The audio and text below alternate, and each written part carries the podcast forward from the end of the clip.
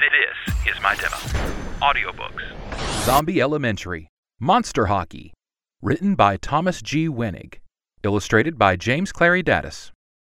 Tina was leaving school with Zach when she heard shouting from the gym. There was a loud clack, a swish, and then a cheer. "What's going on in there?" she asked. "Let's go see," Zach said. What's your definition of life? Whatever it may be for you, just remember that on average, it's a journey of twenty-five thousand five hundred fifty days from the day you're born. twenty-five thousand five hundred fifty equals three hundred sixty-five days a year times seventy years, the average lifespan of humans in the world. So if you are thirty, there are only fourteen thousand six hundred days left. The group of penguins came back. Roy looked at them as they climbed out of the water. They looked just like him. "Welcome, friends," said the largest penguin. Roy and his father smiled.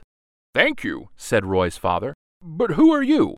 I thought we were the only penguins." "We've lived here for a long time. We were always told to never cross the water because it's dangerous on the other side," the large penguin responded. Roy's eyes widened.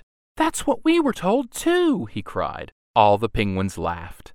They realized that it was the water that was dangerous, not the other side. The process of coming to terms with and accepting help is grueling. It is like a war between the healthy self, which they may be out of touch with, or has been neglected for some time, and the disordered self, which at the moment is much stronger. This internal struggle is compounded by underlying beliefs that we shouldn't need help, or we don't deserve it. Accepting help is not as easy as we might think. Imagine that someone asked you to give up the thing that you hold most dear in your life, your most useful, helpful, prized possession, and asked you to trade it in for some mystery object that you didn't have a clear concept of.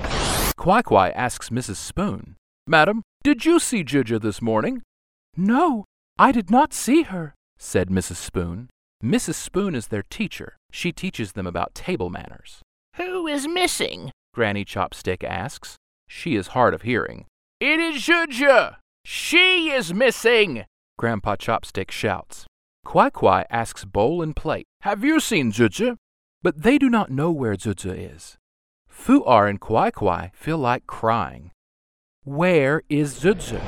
But Casey still ignored it, and the umpire said, "Strike two!" "Fraud!" cried the maddened thousands, and echo answered fraud.